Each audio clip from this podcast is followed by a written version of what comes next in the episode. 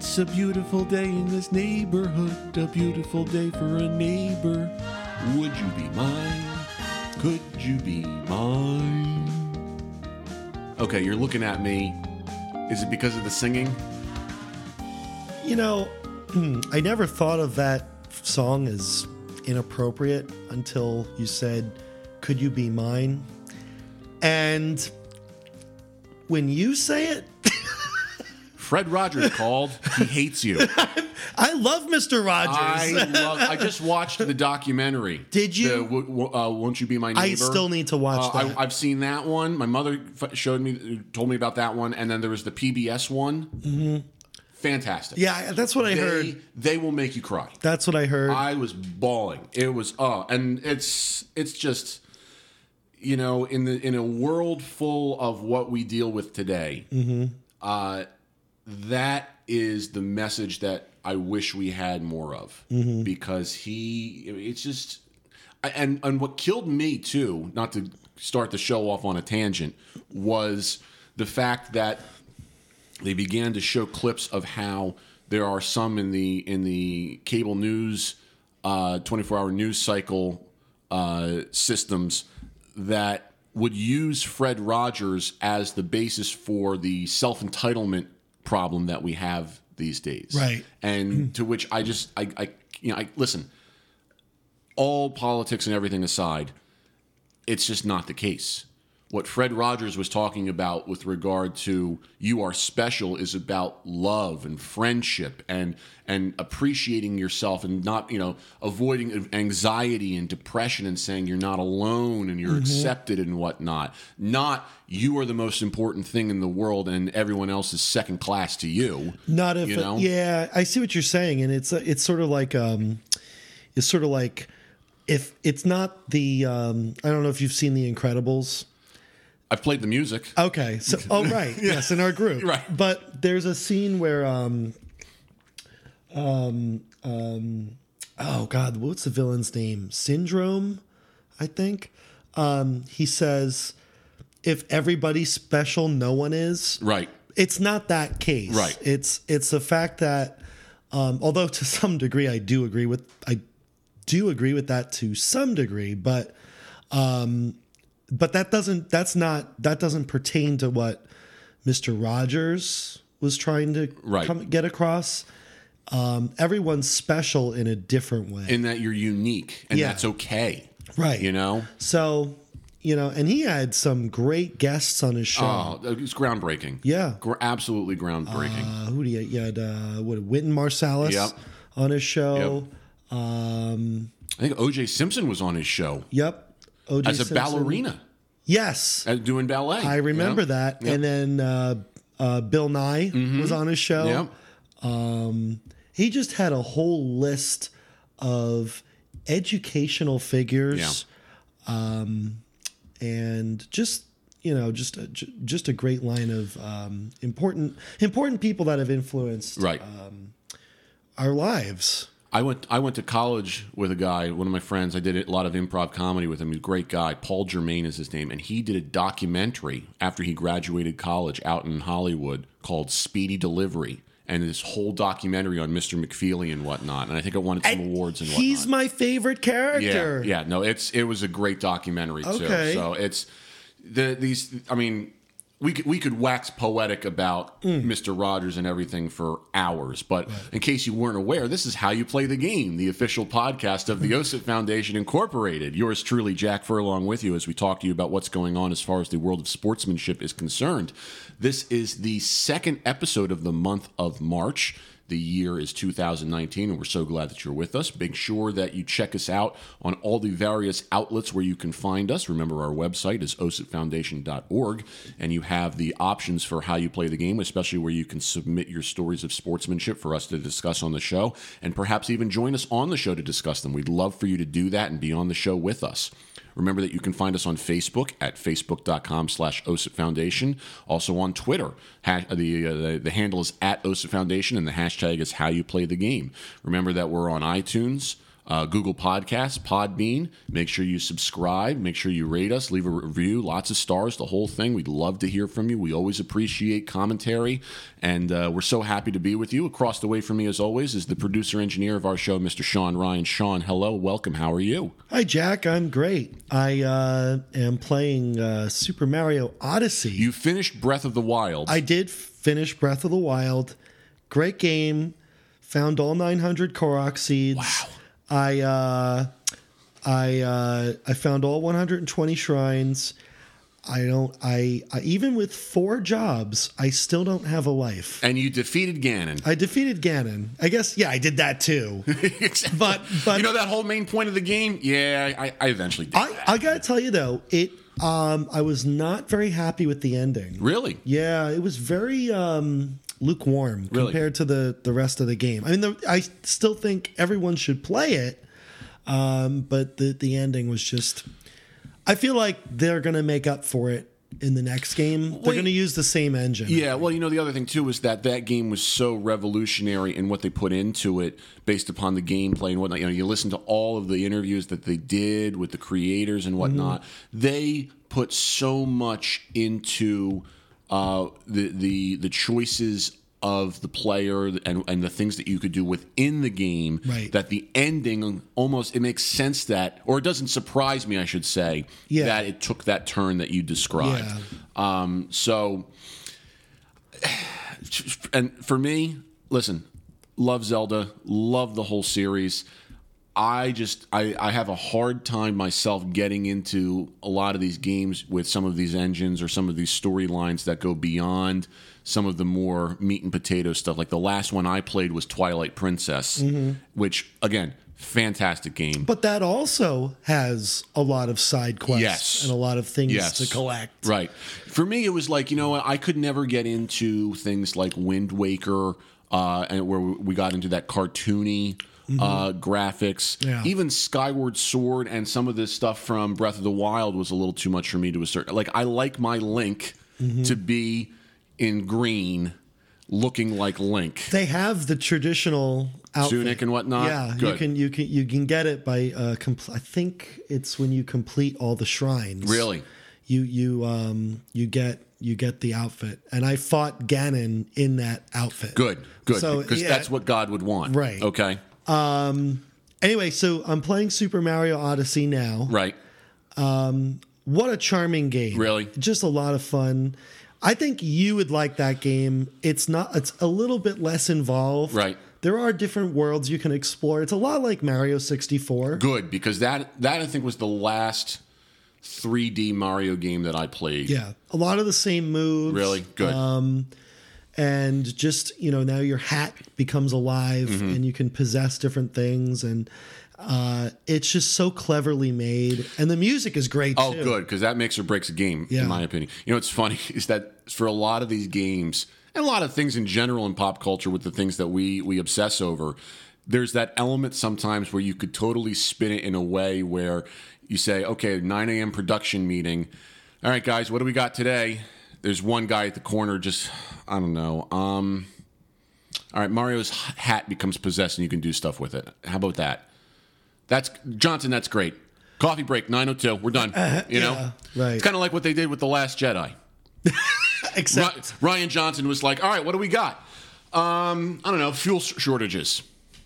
Great, we're done. All right, I'll see everybody in a week. You know? except except that, one- that one was terrible. did not work out as well I was talking with a comedian friend of mine, Dan, and he was talking about that kind of stuff where he was just like, he says, he goes, half of my day is just sitting around thinking about these ridiculous things, like watching these infomercials and thinking, it, someone got paid ninety thousand dollars a year to basically think of this junk that you know, like.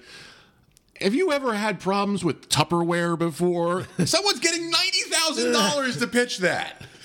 Yep. You know, it's almost like someone was like, "All right, what do we got today?" He's like, "Oh, that was due today. Oh, um, you know what? I'm going to take a long lunch. I'll have it ready for you at one." Just, that's great oh, this is the same guy who goes home to a Roomba with googly eyes on it, so that he has a friend. oh that's that's nice if you get a chance, go see my good friend Dan Marquez, who is a very hilarious comedian, and uh, maybe shooting an upcoming web series with me if I can ever get my butt in gear. So, Okay. but that's we've gone on so many tangents already today. yeah. You know why? Because we have been away from each other for so long. it's hard to get on track. It really is. We, we've got so much catching up to do. hey, how was Florida? Florida was great. And that's what we're going to talk about today. Not just reminiscing about my my travel and my my vacation, but I had s- such a good time, but also experienced so many things regarding sportsmanship on this vacation that I had to come back and talk about it because it was it was like smacking me in the face like dude this is this is the topic. This is what you got to talk about. Um, So, just to give the the, the background, uh, my girlfriend Caitlin and I went on a little vacation to Florida. We left on a Thursday. We came back on a Tuesday. Uh, we did we did the uh, the west coast of Florida for the for spring training. So we flew down on a Thursday from Trenton to Tampa. oh, Trenton Mercer. uh, Trenton Mercer, Isn't which- that a great I- airport? you know what? You're in and out of there in like an hour. Listen, I thought to myself like this is this is way too small. How how am I safe? Anything like that? Couldn't have been easier. Yeah. Could not safe, efficient. oh yeah. Okay. If you have fear about losing your baggage, Trenton Mercer is the place to go because Oh, yeah. they literally only have one plane going out of there at a given time. Right. So, you know, eh, so you go in, TSA is there, they do everything as normal, okay? You you check your bag, it's going to end up at your destination. Now, maybe if you're doing like connecting flights, it's a different story, but if it's a one-way nonstop, nothing to fear. Um and and surprisingly very affordable too. Very now, Now. Frontier obviously is one of these, you know, cheapo airlines that it's going to nickel and dime you a little bit and whatnot.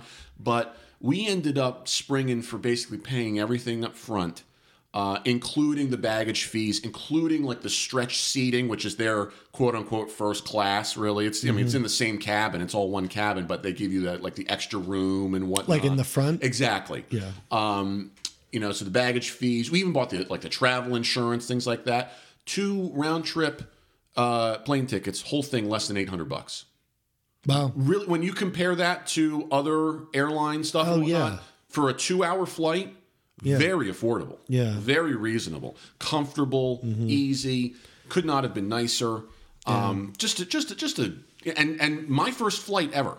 I'm 35. Finally got on a plane. Congratulations. Thank you, thank you. I am. How did it feel? I'm a big boy now. How did it feel? It was, it was nothing.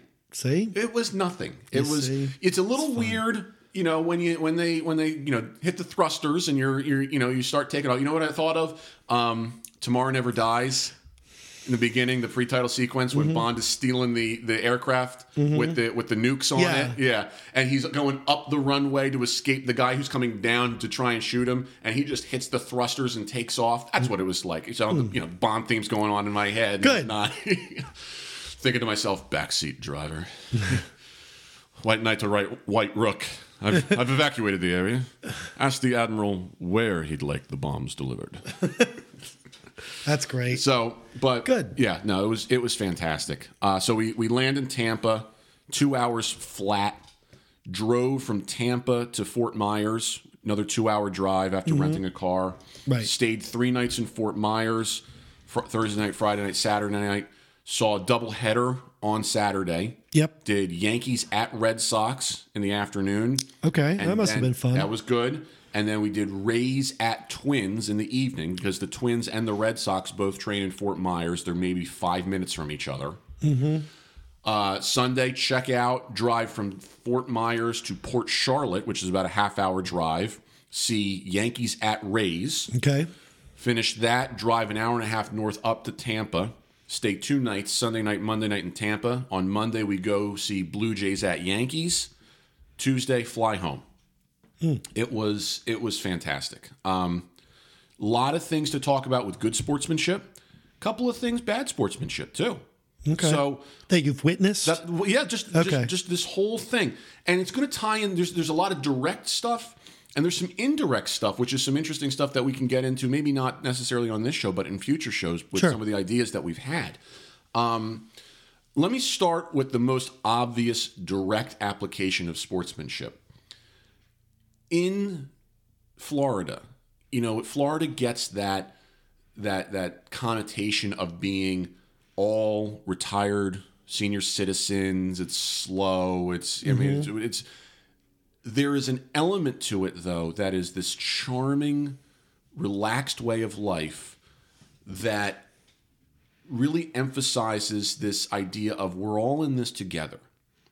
And three out of the four ballparks that I went to, I should preface this by saying so Caitlin was in a wheelchair.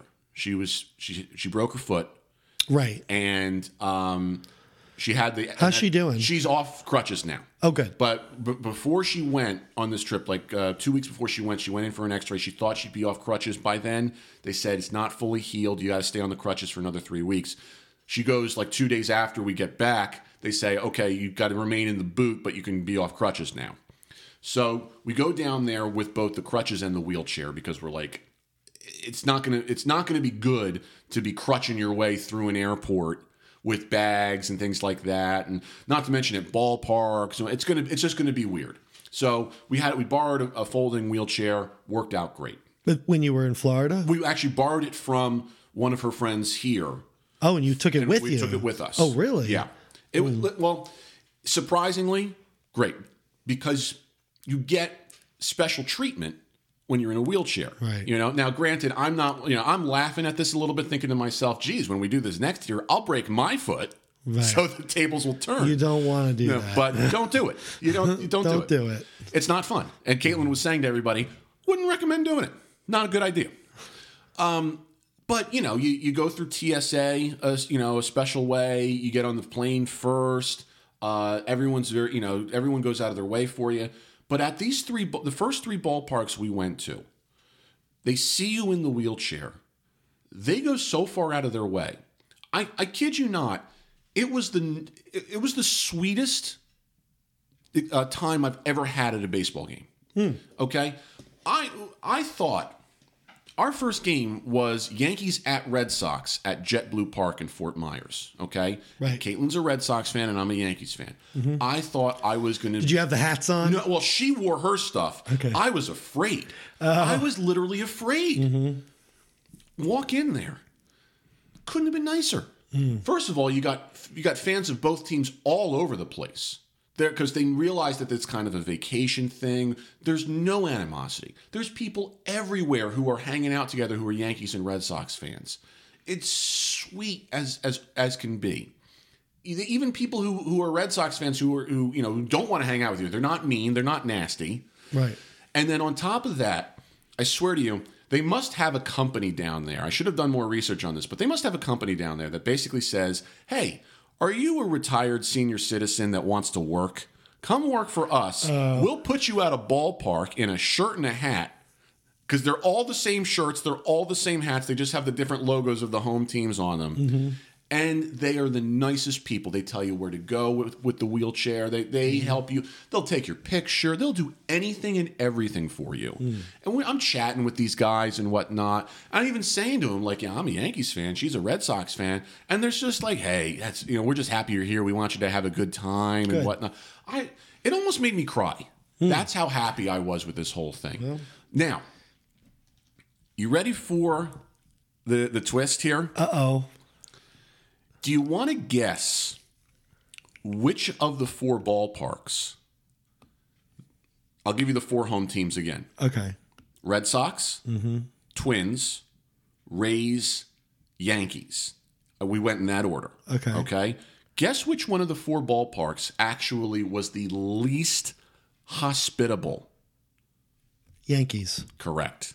Can you believe that? Now, I and listen, this is not going to change my fandom.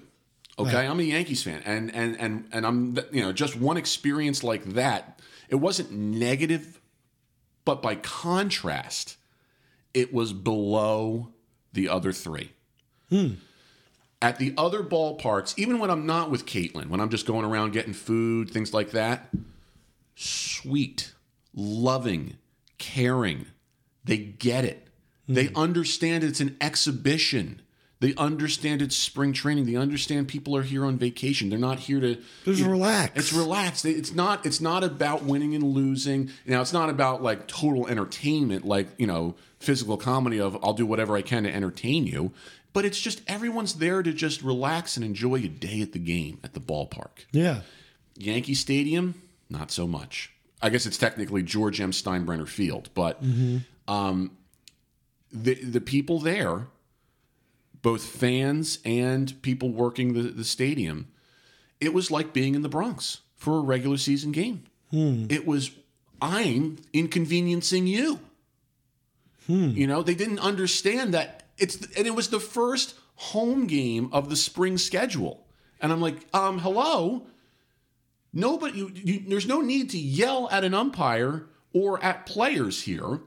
It's the first time some of these guys are in a game situation all spring. This is probably the first time Dan Iassogna is seeing balls and strikes.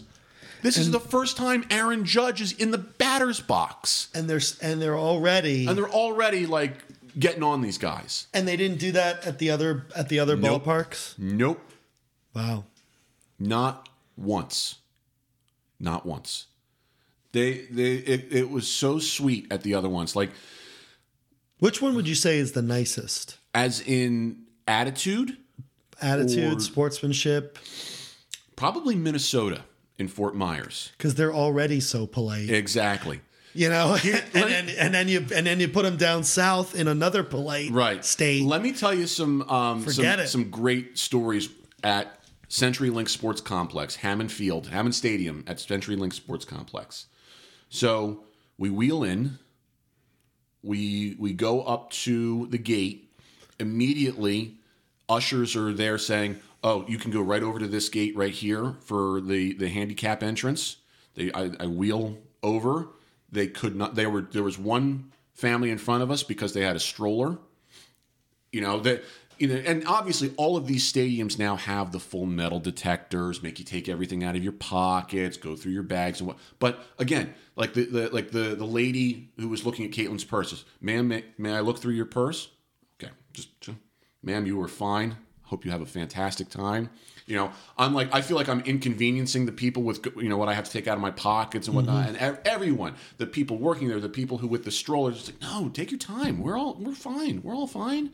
Yeah, You know, walk in, go into the, the the elevator entrance is actually the same as the player's entrance. So we walk in there, nice person there taking uh, helping us with the elevator.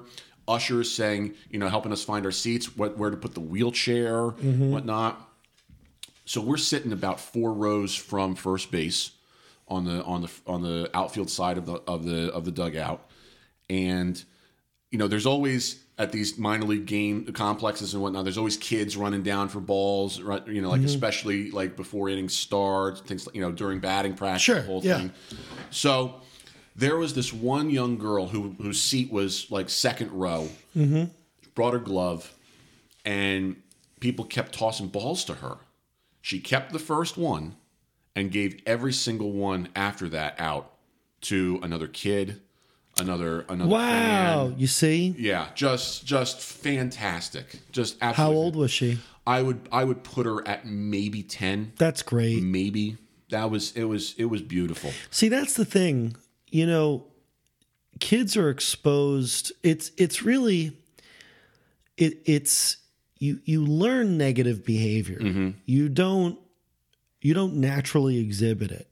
Um and I think you can you as a as a child when your mind is more innocent and bright and imaginative and creative and you know wide-eyed um, you naturally exude good qualities of sportsmanship Right. uh, because you realize that it feels good to be nice And and, it the right feels to good to, be nice be treated nice Right. as well Exactly. and you don't really have to learn that i mean that's sort of a given Right.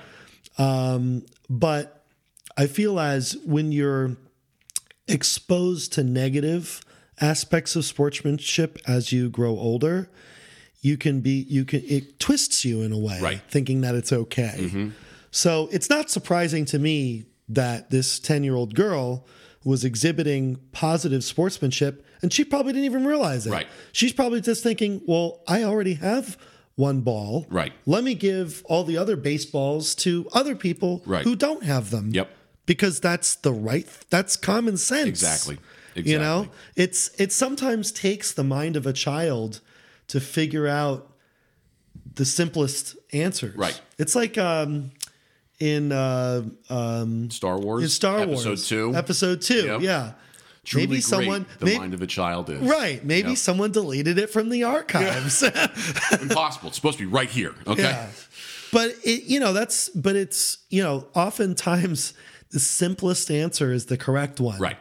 And as adults, we get, we get so convoluted and we, we make things so complicated for no, unnecessarily Yeah. because we learn things that way. Um, whereas a child immediately knows the, as simple as it may be, well, it's the right answer. Right. So, yeah, that's that's a really neat story. They say breakthrough learning ends very young by about the age of 13 or so. So if you have the ability to to influence kids at those young ages with those types of things, it goes a long way. It goes a long way. Um, same story. So the first base coach of the Rays, Ozzie Timmons, was the one who was, you know, and he this is not his home Any relation ballpark. to Tim? No, who was working the plate that night, by the Oh, okay. Our good friend Tim Timmons. Okay. Yeah. But Ozzie was, it's not even his home ballpark. And he already has this like developed relationship with some of these fans because of the nature of spring training and whatnot. It's this like close knit community. And he's over there giving balls to the kids and he actually like he'll he'll play around with some of the kids a little bit. He gave one of the balls to this girl and then saw the girl give it away and he's like what are you doing? And then he she she lifted up the other balls says I already have one, gave it to him.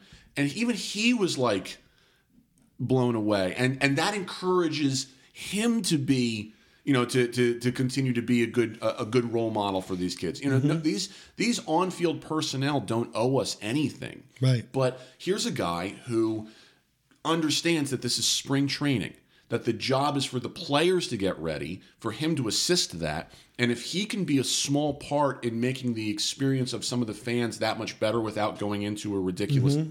territory, he's going to do it. Right. You know? And that's the other thing. It's not, you know, it it says a lot when someone who isn't necessarily a superstar does something like that because, you know, it's I guess it to some degree it's expected of the of the um, the Derek Jeters or the Right.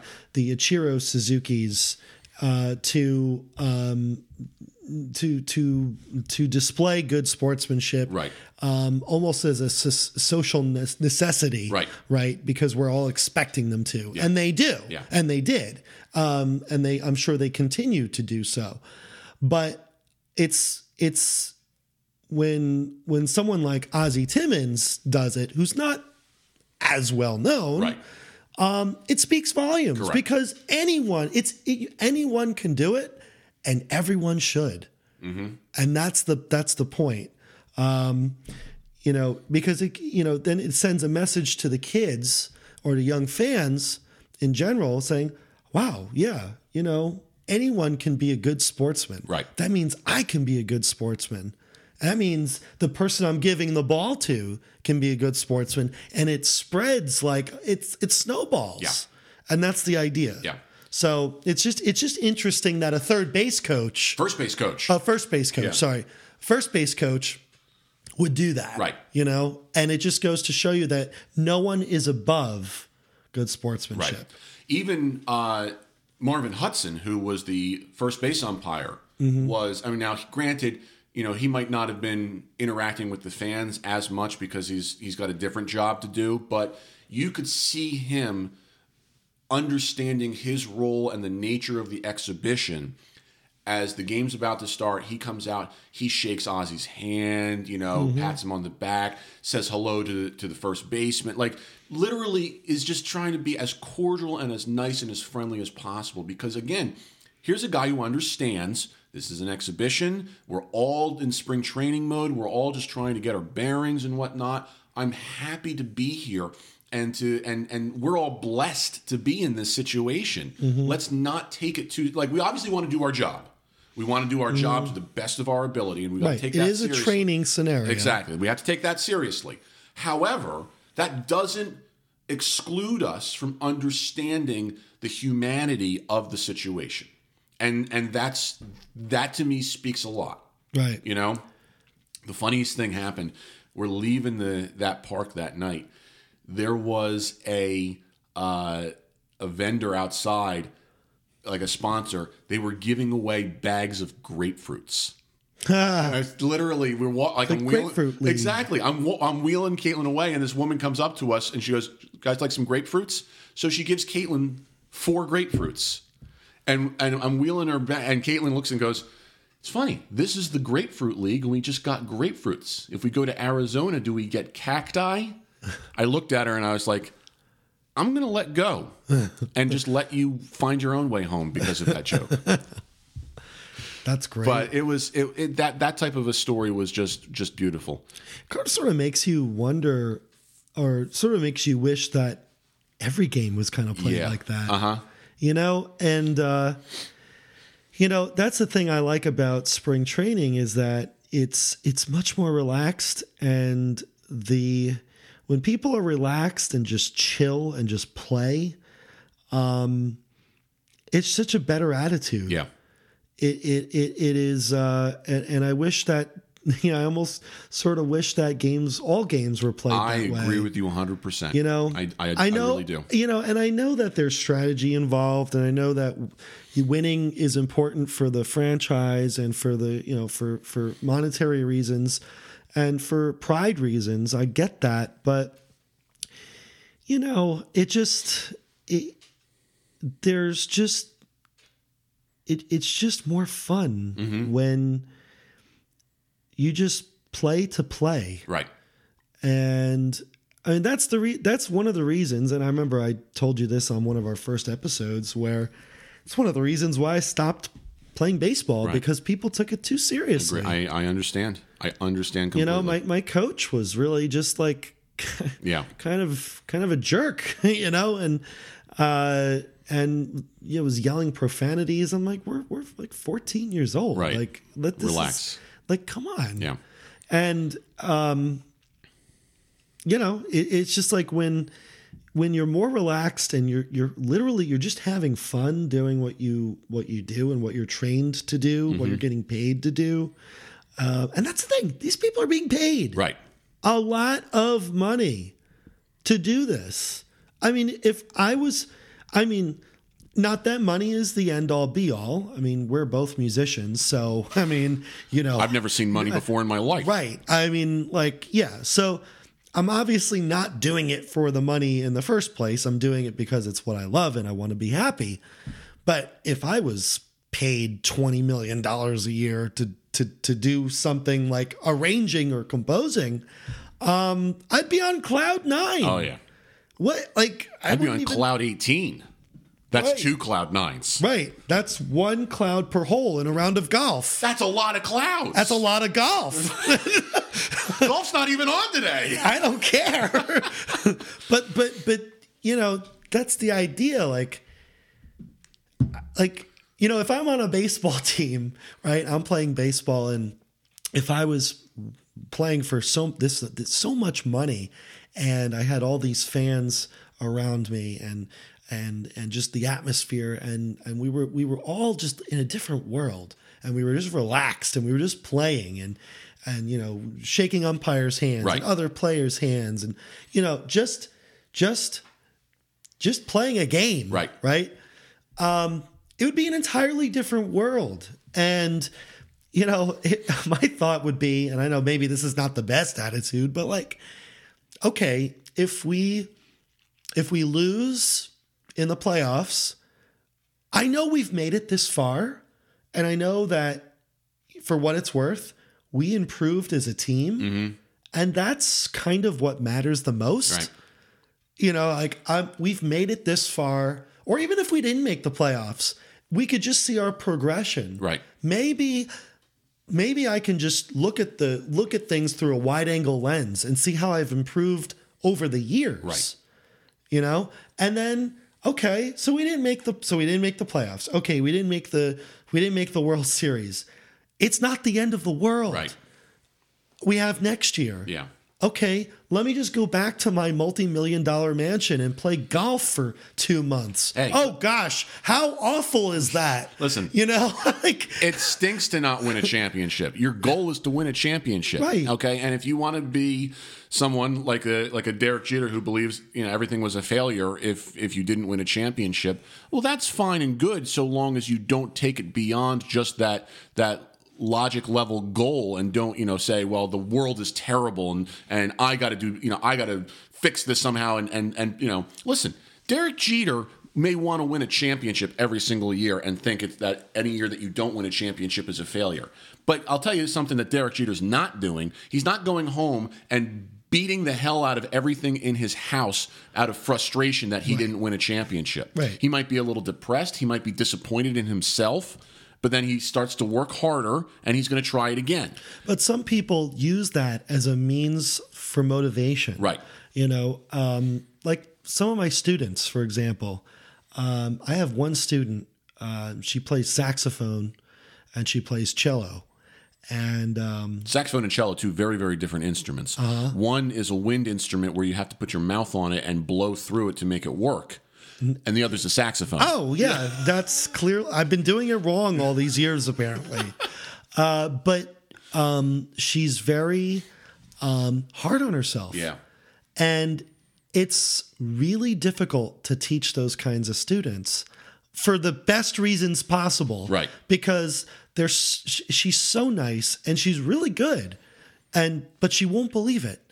And I said, "All right, well, you know what? Record yourself once a week and listen to yourself after a year and see, and tell me that again." You know, I see you once a week, so I can see the improvement. You see yourself every day. Right. So it's harder for yourself to gauge how much you've improved, right? So I think a lot of players who are hard on themselves for that reason feel the same way.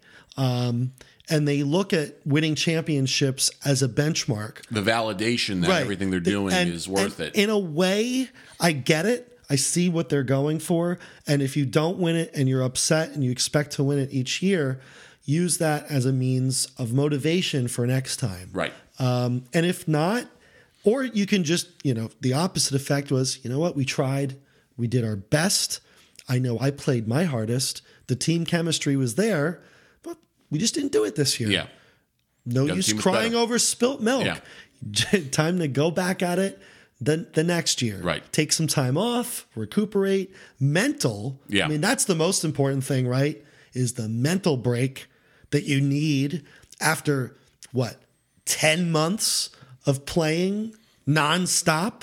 I mean, Get there in February, you make it to the World Series, you're done in November. forget it.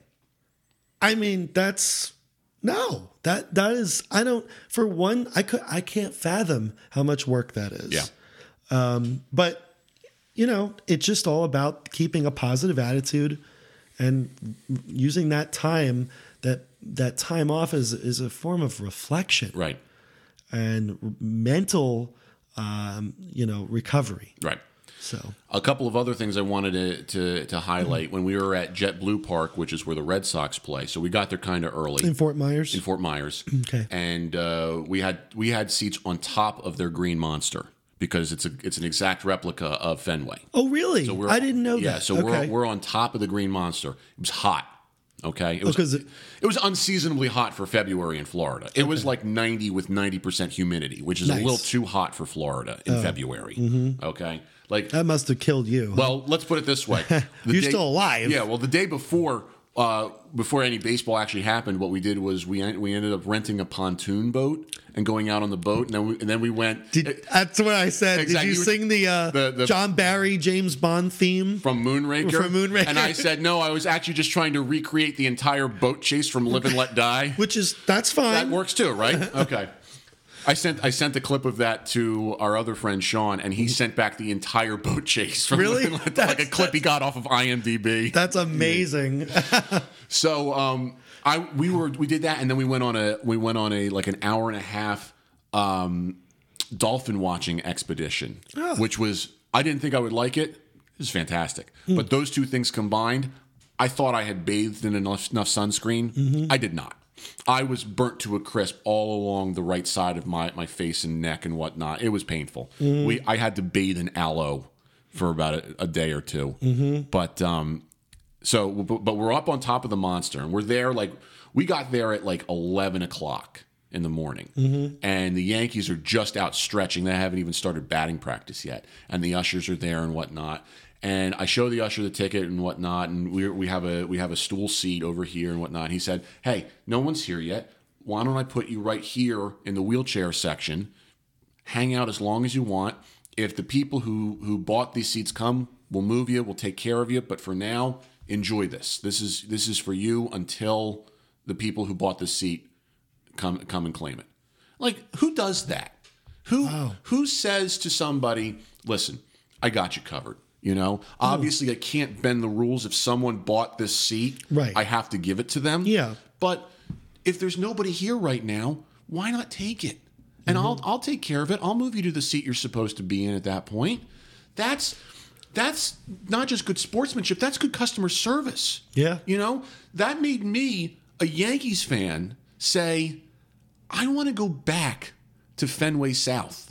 Yeah. I want to go back to that stadium where the Red Sox play, mm-hmm. which I we, we jokingly call enemy territory. Mm-hmm.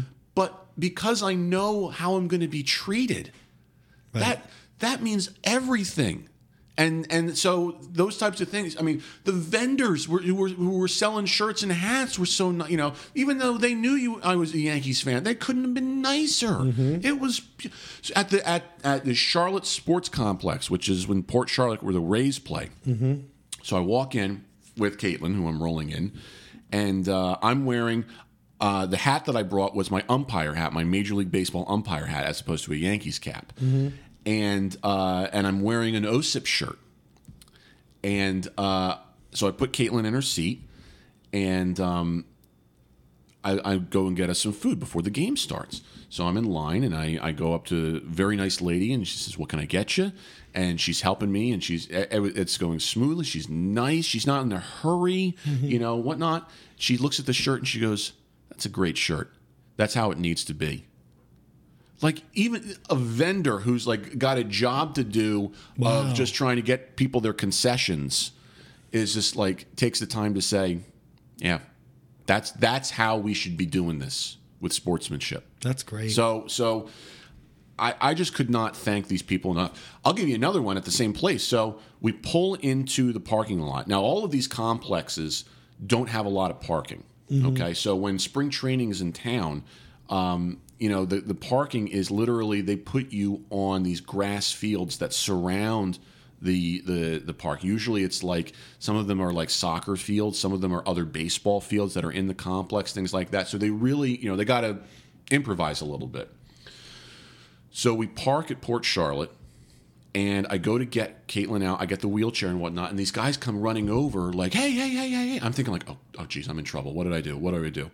They're like, "We didn't know you had a wheelchair. No, let's let's take you to the handicap parking." I was like, "Are you sure? We don't mind." Like, no, no, but get in, get in the car. We'll tell you what to do. So they send us around and say, "Where you go?" You know, they say, "Go see that guy over there. Just drive over to him. Say, got a wheelchair."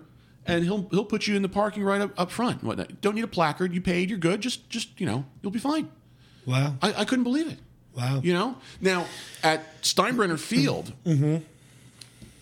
very difficult to understand their parking situation because it's like the Bronx. So we pull in, didn't realize that we were in the preferred parking section where you needed a pass. And they said, nope, you're going to have to turn around. You can't park here. Okay, can we turn around here? No, you're actually going to have to go straight all the way through this complex, all the way to the end, and come around and make a 10 minute U turn, basically. So we're like, all right. So we pull up, and we, as we're about a minute into this drive, right near the stadium, there's a handicap section for parking, and it says handicap lot full. And basically, the guard is stopping everybody just to talk to him to make sure that you know he knows what's going on and whatnot. Older gentleman, very nice. And um, so I pull up, I pull, push, pull my window down, and I'm about to tell him. He says, "Yeah, parking straight ahead." I said, "She's got a wheelchair and crutches." And he goes, "You just said the magic word, guys. I got a chair. All right, thanks. Turn right in here into this full lot. Follow these guys. They'll tell you exactly where to go." So I was very grateful for that. That, Oh, wow. that we were able to park in that lot with just a wheelchair. And I actually saw uh, Kenny Singleton walking to his car after the game in Really? that same lot. Yeah, it, it was it was a little too far away for me to run up to him and get a picture and handshake and whatnot. But Oh, it was it, it was so much. I'm looking. I'm like, oh my god, that's Ken Singleton. He's walking over to his car. That's like.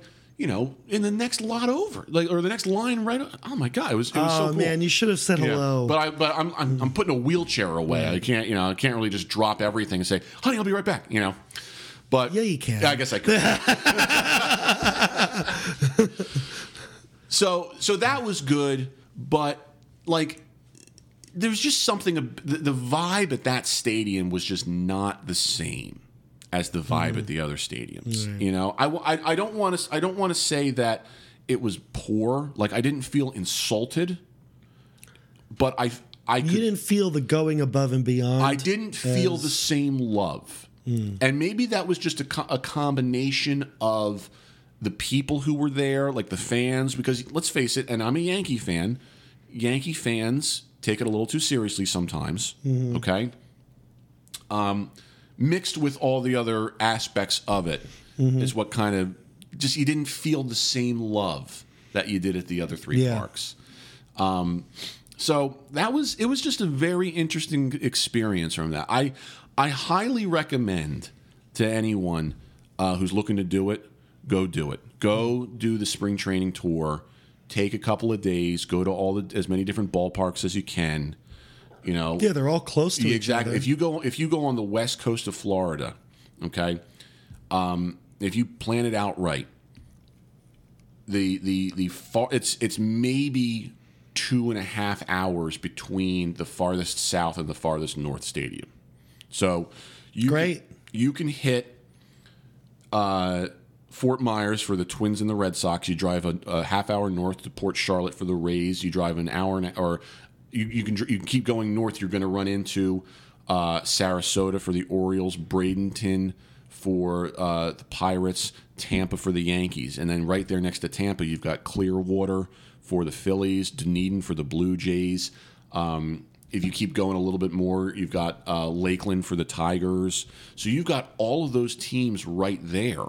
And then you know you can if you wanted to hop over to the other side of Florida, you can hit the Braves, the Astros, the uh, Nationals, the Cardinals, the Marlins, and the Mets.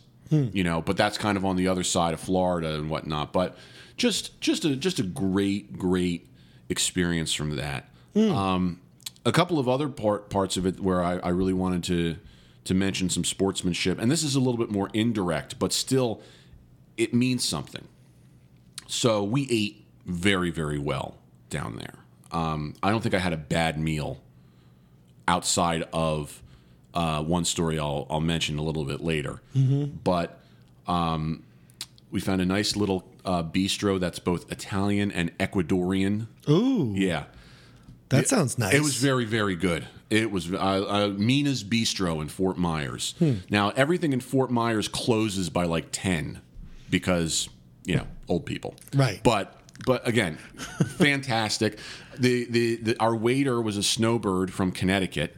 So he would spend all this time talking with us and whatnot. Again, these just these people get it. They understand the nature of the being, and they s and they say, "Yeah, let's talk. Let's have a good time and whatnot."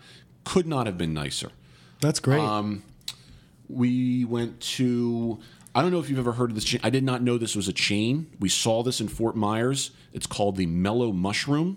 Ooh, Okay. So I love mushrooms. it's let, let me tell you, I had the best cream of mushroom soup there I've ever had in my life. Discovered it's actually a chain. It's all over the South. There is one in New Jersey, in Toms River. So I told Caitlin that, and she's like, "We're going."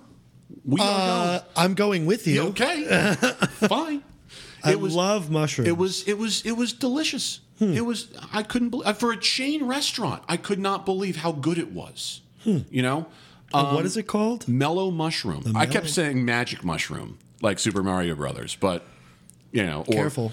or or what they were probably eating when they designed the place. Because let's face it, it was a little trippy, Okay. just a little bit, but it was very nice. It was very very good. Um, we we ate at the hotel bar in Tampa one night.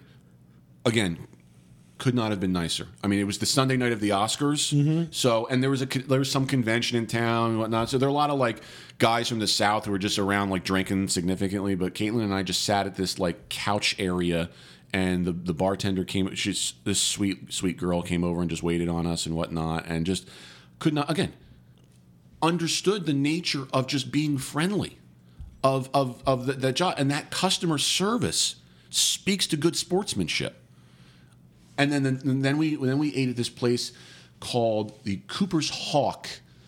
Uh, it's a winery and a restaurant in Tampa. There's a couple of them around the country. I think the, Cooper's Hawk. yeah, I think the that closest. sounds like a steak place. It's it well, it sounded more like Cooperstown, you know, but it was. It, I think the closest to us here is actually in Maryland.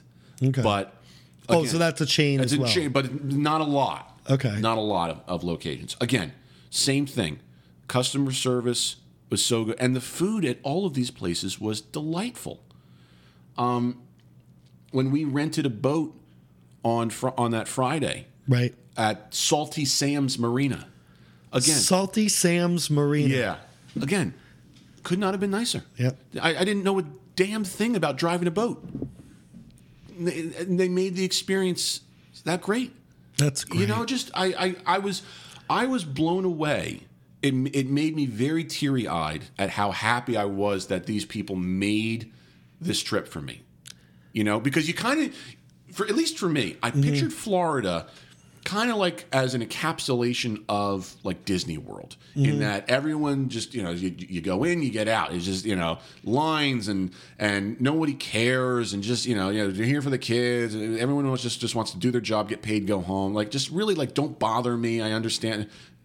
Outside of that, this this world is is better. yeah. It's relaxed. You know, no potholes on the road. Want to move? Let me tell you. I told Caitlin, I said, when we're older, I would not be opposed to spending a month for spring training down here. Like if you hmm. wanted to go down like around Valentine's Day and then head back at the end of March or something like that. That time will increase, I'm sure. I would not as be you, surprised. As you I would- get older. Hey, listen, once I'm ordained, it might be different. But I would not. I just. I'm like. I. I couldn't believe it. I was like. This is. This is beautiful. Mm-hmm. This is absolutely beautiful. Um, now a couple of poor sportsmanship things. Right. All right. Okay. There were. There were four total things on this trip that I was a little disappointed by. Okay. Okay. Now, one of them I mentioned already. That was the sunburn. Can't really. What am I going to do? Is that bad sports- Yeah, spike the, the sun. sun. How dare you burn me? That you are an exhibitor of bad sportsmanship, Mr. Sun. How dare you cast your solar rays on the side of my neck, you pervert. I would just like to mention that we are thirty-year-olds yelling at the sun. yep. Okay, we're gonna we're gonna we're, we we need a job where we wear a shirt that has our name on it, as Jeff Foxworthy would say. um, number two was the experience at George M. Steinbrenner Field. Okay. Okay. Um, number three was the first place we stayed. So the the second place, Wait, the the at George M. Steinbrenner Field. Um, was this the one where they redirected you to go around? yeah, and then and then and then also, but the idea that it was just not as warm and friendly as the other okay. ones. You okay. know, so was- nothing more specific. No, no. Okay. I, I told you everything about Steinbrenner Field there. Okay. Um, number three was the first place we stayed. Now, the second place we stayed was the Hilton at the at the Tampa airport. That may have been one of the nicest experiences I've ever had at a hotel. It was again friendly, um, affordable for the luxury.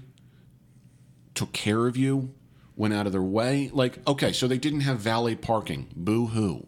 You know, just exactly. Who cares? It was it, but Yeah. oh my god, I just I we felt like we were in heaven, especially based upon the experience we had at the first place. Now, where, and we only spent two nights at the Hilton, and we spent three nights at the other place. Now I'm not going to tell you the name of the other place, but I will tell you that it was the Holiday Inn Express in Fort Myers. um, let me let me let me just tell you some of the things about this place. Um, in, I said I had one poor meal. It was the breakfast at this place, which Oh, had no. which had no flavor. It was disgusting. I was just like, this is. I, I didn't want to. I didn't want to eat breakfast. Was it one of those continental? yeah, it was kind of continental, but it was it was like it was like going to a school cafeteria almost. Hmm. You know, like I don't expect the the the large luxurious buffet. You know, you get that in some places, but you know, at in in Tampa, we just we just had room service for breakfast, and it was fine. Yeah. you know, it's not, it was we each had an omelet and and fruit, and that was it, and coffee and tea and, and orange juice. Easy. It's like in uh, From Russia with Love when he's in uh, Istanbul. Uh, breakfast for one at nine, please. Green figs, yogurt, coffee very black. Thank you. Yeah. So, Simple. exactly. Uh, the the meal was very very substandard. I was very disappointed by by the breakfast. Um, but then Breakfast is my favorite meal. it's a good meal, and I'm not even up for it. yeah, I know. but uh, there's a whole new world for you to I, I can't. Yeah. But, hey, I was getting up by like 9 a.m. at the, on this trip. Florida makes you wake up early. Yeah, I made you go to bed early too. Mm-hmm. I, That's why I guess there's all snowbirds. what is wrong with me? Um, so the first thing, in addition to the breakfast, the first night we're there at uh, at two twenty four in the morning, the fire alarm goes off. Oh, nice. Okay. Uh, you know, obviously they have a, a- an alarm in each room. Okay. Uh, so, and it only went off for like five seconds, but it's enough to, to wake you up. And it's the, the the sound was the equivalent to the uh, the Virgin alarm from Spaceballs. The Yeah. Okay, Right. with the strobe light going off. Yeah. Okay.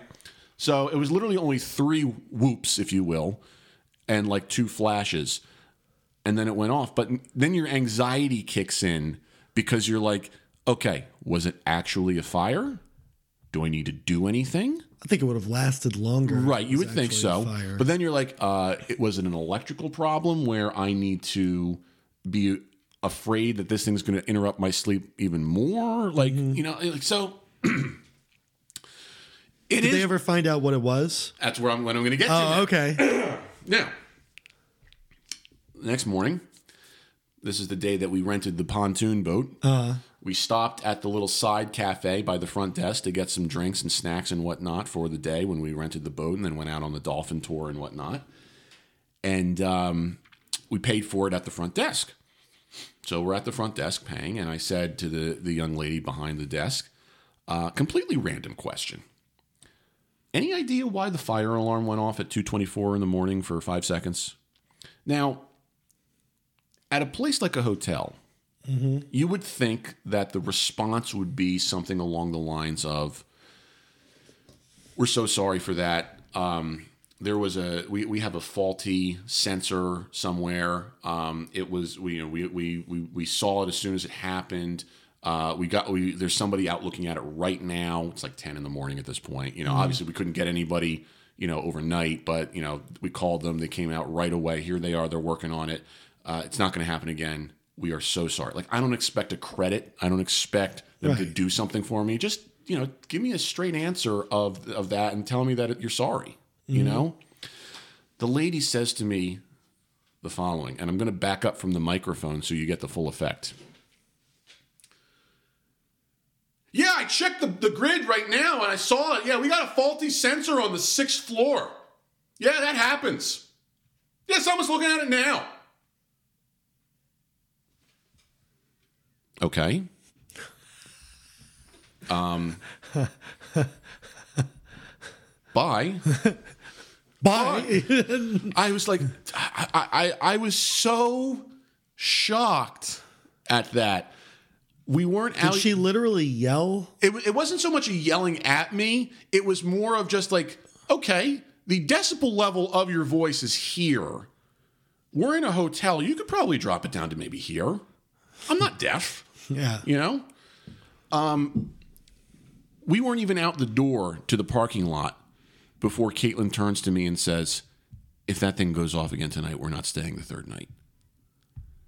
And I was like, I'm thinking that, but I'm not. I'm not sure I'm going to say it. And and she beat me to it. So I was I was like, okay, at least uh, we're all on the same wavelength there. Right.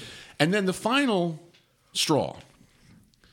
So housekeeping.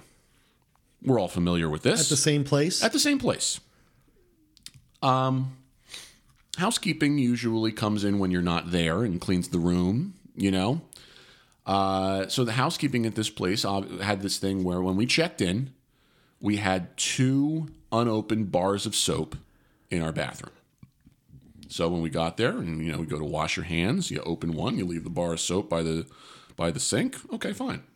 Housekeeping comes in on Friday, cleans the room. They throw out the the used bar of soap. You still got the other one there.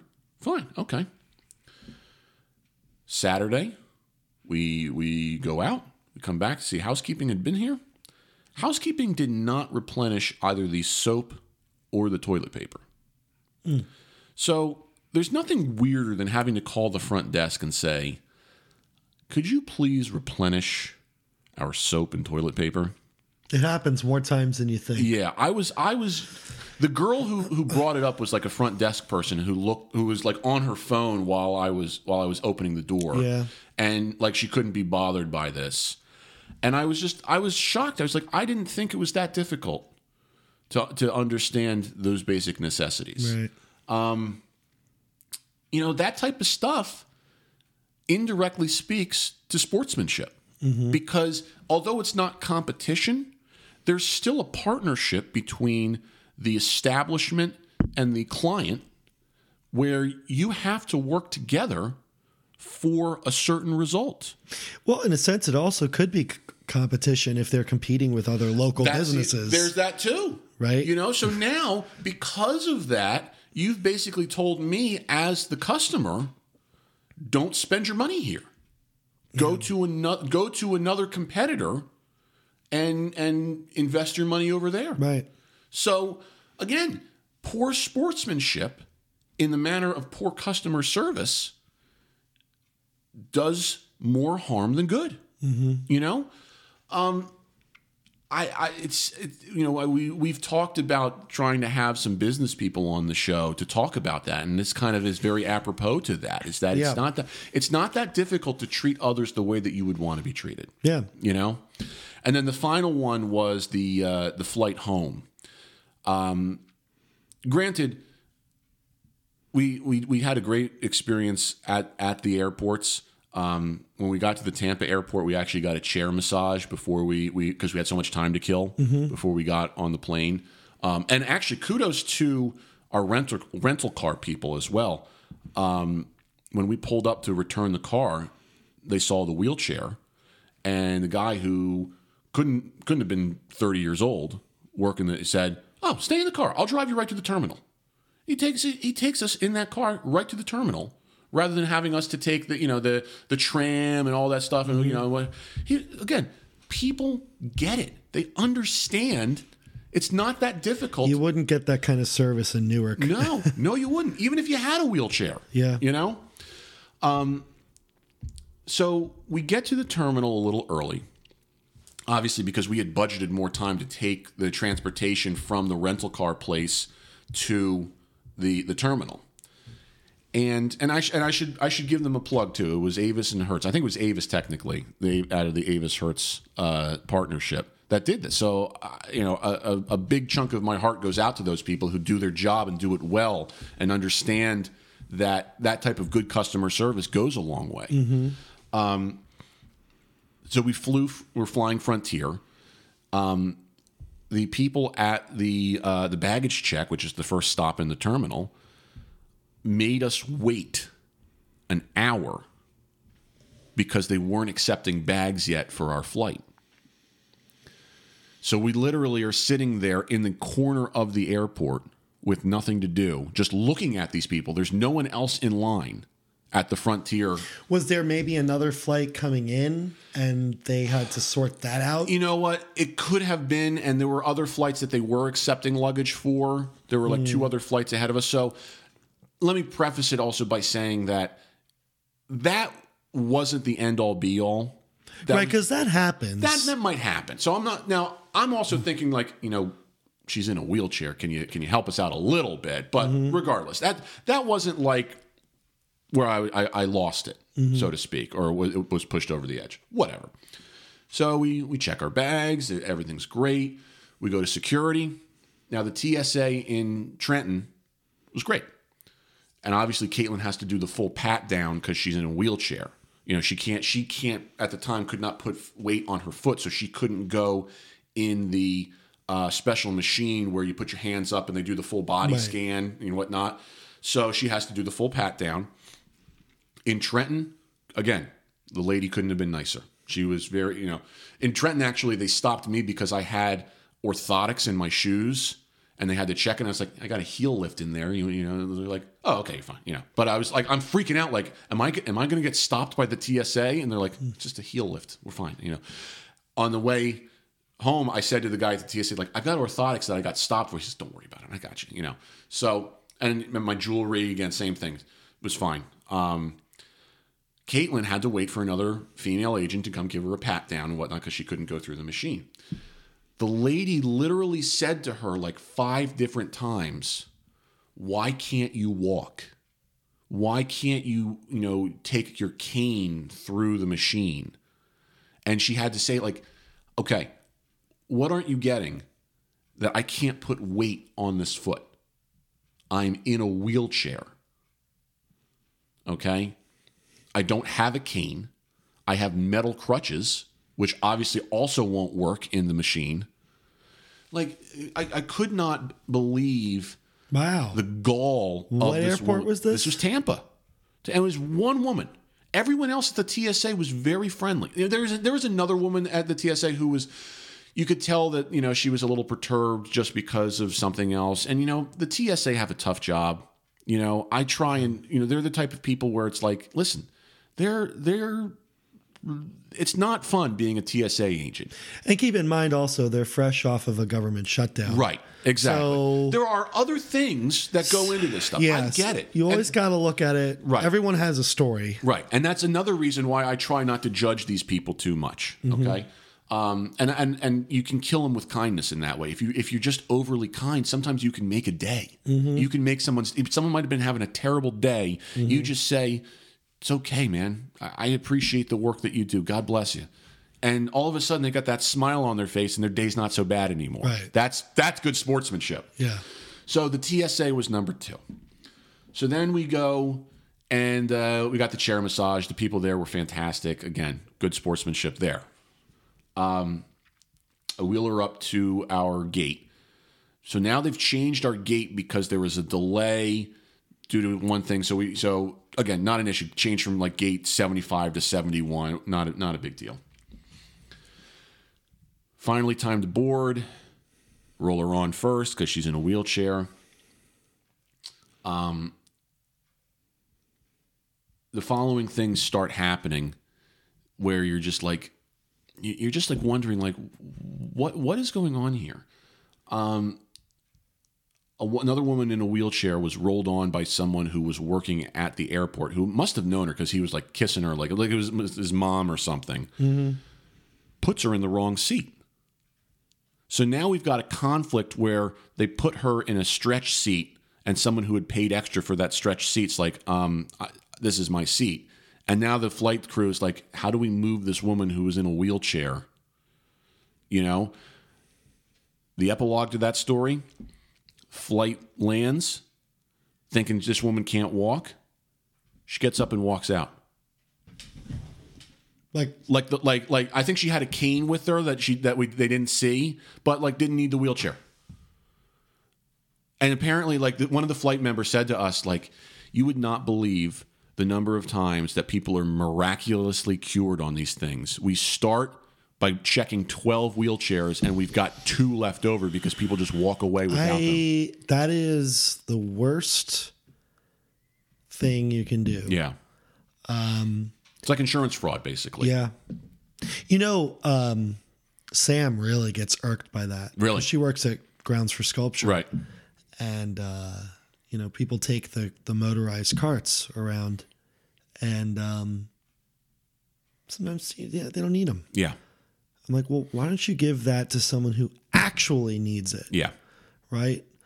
Um, yeah, I mean that sort of thing is really um, borderline disgusting. It is. because you know you're depriving someone who actually needs it um, from that conveyance, that necessary conveyance, Right. Um, to see things that they might not otherwise be able to see, or go places they might not otherwise be able to go. Right. Um, yeah, I'm that. That really bothers It's me. It's a very Eric Cartman like thing to do. It- yeah, it is. And and then and then to, in some places to have the audacity to then to have attitude. Like how many times I can't tell you how many times I've been at like the store, at like Sam's Club or something like that, where you see someone who's in the motorized cart, and then they're the ones getting attitude when people like won't get out of their way. Like like how how dare you not move for me? I'm in a I'm in a cart, you know, in a, in a motorized cart. I deserve to go ahead of you in line. Like no, listen, you you're in a you're in a it's not. And, I- and again, I I don't want to be this guy, but someone's in a cast, someone is truly disabled. That that that's a reason to say, let me help you right. If someone's just like lazy or thinks that you know what i'm a little overweight i can i should just get in this it's a lot easier to be in this than to walk you can wait in line mm-hmm. with the you know i don't you want to i'm not going to even try and pretend to know whether or not you need to be in that that motorized cart mm-hmm. okay? That's not my job to judge you. But i don't see a cast. I don't see you know a, a, a real major reason why that could be happening just wait. Just be thankful that you're in the car and that you know we're all good people and whatnot. You don't have to then tell me to get out of your way because you're in a cart. Okay? Yeah. You need, I mean, it's, I mean, again, you know, everyone has a story and, you know, I'm, I'm never quick to judge in those situations. You never have the leverage but, to do so. But if you, know? see someone getting up and walking, right, uh, what did I miss? what was that? Yeah, Like, are you kidding me? right. So to to put the cap on that part of, of the flight home, before we took off, first there was a 20 minute delay because there was no communication between the ground crew and the flight crew. They caught an error before we took off because we had changed gates. The luggage that was on our flight was actually the luggage to the Syracuse flight that was at the other gate, and our luggage was on the other one. So, they, had to transport they it had, they- so we were there was a 20 minute delay while they changed that, and they Okay. still lost someone's luggage. Right. I was I saw that at the Trenton airport. Um, but then what happened? And and now here's one we can really kind of get into, and that before we wrap up. So there's a 20 minute delay. The flight attendants have already done the full safety thing. Mm-hmm. They've locked all the doors. They've done everything necessary outside of push away from the terminal and and and allow us to start rolling on the runway. Okay. Okay. And then they catch this this thing, and so now we're just literally sitting there while they're changing that stuff. But the doors are sealed, double checked. The whole thing is done. The gate agent has three people come up to him while we're sitting there who are supposed to be on that flight and decides to let them on the flight After the doors closed? after the doors are closed because we're in, now in a 20 minute delay because of the luggage stuff. The flight crew is so upset because now they have to go through the whole thing all over again just for these three people. And furthermore, and I didn't know this, flight attendants, flight crews, uh, don't get paid until the wheels go up. So the longer they're delayed, Really? the longer they're not I getting paid. that. Yeah. So you know the, the the the pilot came on after while we were delayed and they were changing that saying listen in the interest of getting everybody home we got to let three more people on but you could see the tension that was building you know and whatnot because that's not standard procedure. You miss your flight you miss your flight. I'm sorry. Yeah. it's kind of a safety thing too. Like why am i gonna you know why am i gonna let someone who's late for a flight on when you know they didn't have the you know the ability to get on in the first place? I mean it's you you you could be letting someone dangerous on the plane Right. you know? Um And even if you were delayed, that's still not protocol. right. The fallacy of the predetermined, outcome. mr michael k um but it's just there's something about that because on one hand it's like listen if you were in that situation you would want to be treated that way. You would want someone to say, "Yeah, I'll, I'll let you on the flight," because it's a lot easier to get home that way than to wait another night before you can get home and whatnot. But there's but there's a protocol and a safety precaution as well. So it really puts you in a, in a tough spot. You know, Yeah. um, the flight home was a little bumpy. I felt like everyone on on that plane was sick.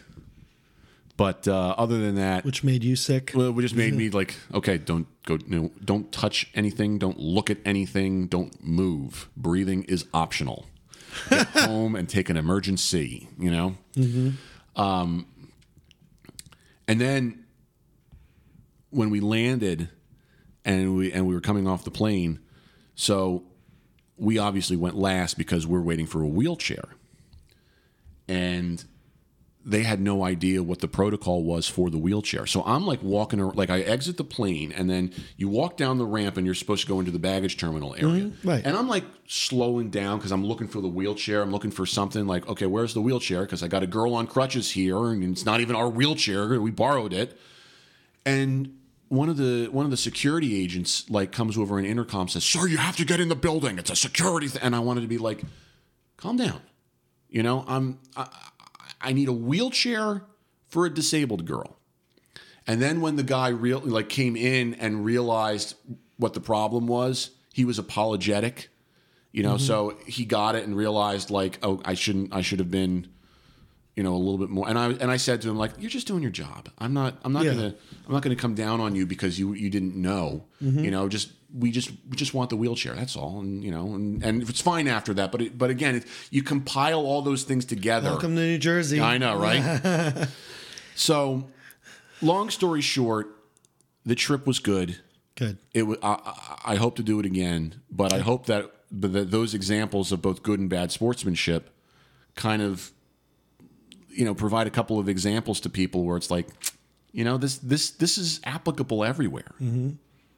Yeah, and you know, a lot of the reasons behind the good sportsmanship in other places other than the tri-state area is because you know, we're in this rush rush sort of environment. Right.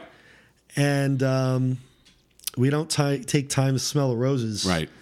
And um New Jersey, New York, Connecticut is not Even Pennsylvania to a degree. to a degree is not really known for um and I'm not going to say that everyone isn't polite, but the likelihood of running into someone who's not as polite as they could be is higher Right. in this area than it would be, you know, not from this area.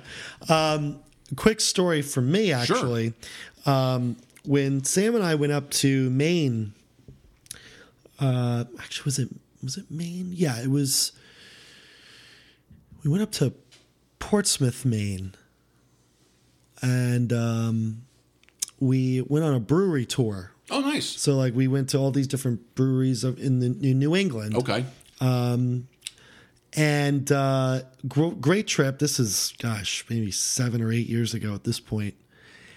And um, I saw an older gentleman in, an, in a motorized wheelchair Okay. crossing a street, and his his he was wearing a baseball cap, and it flew off his head. Okay. and I was wearing my Yankees cap, and I I'm like, oh sir, you you know you you dropped your ball cap and it, it was a Red Sox cap, Right. And I gave it back to him, and he points at me. He's like, uh. and then and, yeah, and we, so we start we start talking, and it turns out. uh, this is why I was living in Pompton Lakes. He was from Willowbrook, Oh, like the? Willowbrook area. Yeah. So like the Wayne in Wayne. Right. And uh, I was like, oh my gosh, what a small world. So we were talking about that.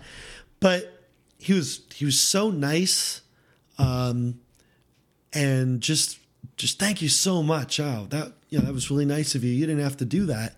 It just, you know, it's just a different environment. Yeah. Even if uh, and, and you were in Florida, I was this was in Maine, but it's just um, you know, uh being nice is uh apparently pretty difficult in, Yeah. in in this area Yeah, sometimes it is. It is. um, and it sort of makes you appreciate other places. Um, I do. I not to say that I don't like it in New Jersey. I love New Jersey. I'm a New Jerseyan. Ditto. uh, first and foremost, of course. But that doesn't preclude you from being nice, Right. You know, um, and not everyone from New Jersey is a jerk, Right. Okay, from people listening to this who are not from New Jersey, not everyone from New Jersey is mean. Okay, we just get that ne- negative stereotype, um, but unfortunately, for good reason. I mean, th- you know, Stereotypes exist for a reason right, sometimes. right. You know? Like Yeah. you know, like when you were talking about George M. Steinbrenner Field, Right. You know, a lot of transplants there, Mm-hmm. and it just the environment, as you said, was more assimilated to the Bronx. And I'm not saying again, I'm not saying people from the Bronx are mean, but they call it the Bronx cheer for a reason, Right. Right. Um, you know, so it just it just gives you a different perspective, Mm-hmm. And um, you know the the average lifespan for people in this area is um, is less than for people who live in Southern California or in, in Florida. I mean, people tend to live longer in warmer climates, in more relaxed climates, um, just because of you know things like blood pressure, cholesterol levels, stress levels, uh, just you know, just and and people are just nicer. Right. It makes you live longer. Right. It's good for your health. Yes. You know, good sportsmanship is good for your health. It's not rocket science. Right. So, you know, I actually tried to, and, um, you know, changing the subject a little bit, um, I had new wiper blades put on my car. Congratulations. Thank you. Uh, this was right before the snowstorm. Oh, how how apropos. Yeah. So um, one of them was like peeling off. So I went to the um, my friendly neighborhood local AutoZone Get in the zone. Yeah. Oh, zone. uh, in Kendall Park, Okay. and I go in, and the guy's like, "What kind of car do you have?" And I'm like, "Oh, Hyundai Elantra, 2016." He's like, "All right, so you're gonna need these blades. Uh, do you want do you want me to put them on for you?" I'm like, "Oh, wow." Um, I mean, I if I mean my car is here, it's parked right outside. Um, yeah, I mean, if that would be that would be Not too great. much trouble, yeah. Yeah. if it's not too much trouble, thank you. That's really nice of you. He's like, no, no, don't worry about it. So he walks out, and um, he's got a little bit of a, of a little bit of a gimp, Okay. And uh, I'm like, oh man, I feel like a jerk, you know, making him walk out like this. And I'm he's putting on the the wipers, and um, I'm like, you know, there's a bagel place right next door. Can I get you anything? A cup of coffee or like a bagel or something? He's like, no, no, no, no, don't worry about it. Um, so I go over to the bagel place and I get myself a bagel, and uh, I had a ten dollar bill. Okay. and I'm like, all right, let me break it Yeah. you know, and uh, they gave me a five and you know a, a one. I'm like, well, I'm not going to give this guy one dollar. Yeah. So, um, you know, I, I walk outside. The wipers are neatly placed on my car, really nice. They work great. And I run inside. I'm like, look, dude, thank you for everything. Here's a five. Uh, you know, Right. and he his eyes lit up. It was this is like eight thirty in the morning. It's like I, I made this guy's week. It Right. looked like, Yeah. and and I mean I I didn't think of it as a big deal. I mean I'm like all right, well he performed a service that he didn't have to perform. Right. He was really nice. Uh, anyone who lives in the Kendall Park, New Jersey area AutoZone is your place. Yeah. I'm doing like a. I'm, I feel like we're doing an we're, ad we're here. both just giving just But- kudos to everybody. But but but this guy went above and beyond. Such a nice guy, and uh, and um, you know, just a simple little act of kindness Right. goes a long way. And It was um, like the Derek from Starbucks that you told us a couple of times ago. right, yeah, know? Derek, that's right, yeah, and he, you know, completely understanding. Yeah. and uh, you know it just goes to show you that you know the best you know the the you, it doesn't take much to make yourself feel better by doing something nice for someone else um, and oftentimes the best way to cheer yourself up is to do something nice Right. for someone else Right. it makes you feel better Yeah. because you see someone else feel better Yep. and uh, I feel that's a a really good way to put a bow on it, Yeah, I think it is. as you would say. I'm sure I stole that from someone. I think I stole that from like Mark Malusis on the fan or something. But yeah, Okay. I steal everything. I'm a musician. It's what I do. Yeah, yeah. well, we need to. Right. We don't get paid enough, we don't. Hey, we only get 12 notes. right? You know. Yeah, unless you're unless you're in the Far East or um, in the Middle East, where it's a 48 tone scale, quarter tones. Oh my god, I, I'm gonna have to go over there and smack someone. Hey, I I I love it. I think it's fun. I got nothing. I got nothing. I'll just smack you instead after we we, we Thanks. stop. Good. well, that's that's enough for today. Um, Sean, thank you as always. Yeah. we had a we had a great time and A uh, pleasure. and and this was this was fun. So um, we'll be back with everybody. When we come back with everybody, it'll be baseball season. The regular Good. season will have started. Okay. And uh, I hope everybody uh, has a warm remainder of your month of March. And uh, until we talk to you again, when baseball is in full swing, treat each other with respect. How You Play the Game is a production of the OSIP Foundation, Incorporated. The producer engineer of this episode is Sean Ryan. Music by Soundspring Studio. The executive producer of How You Play the Game is Jack Furlong. For more information, visit osipfoundation.org.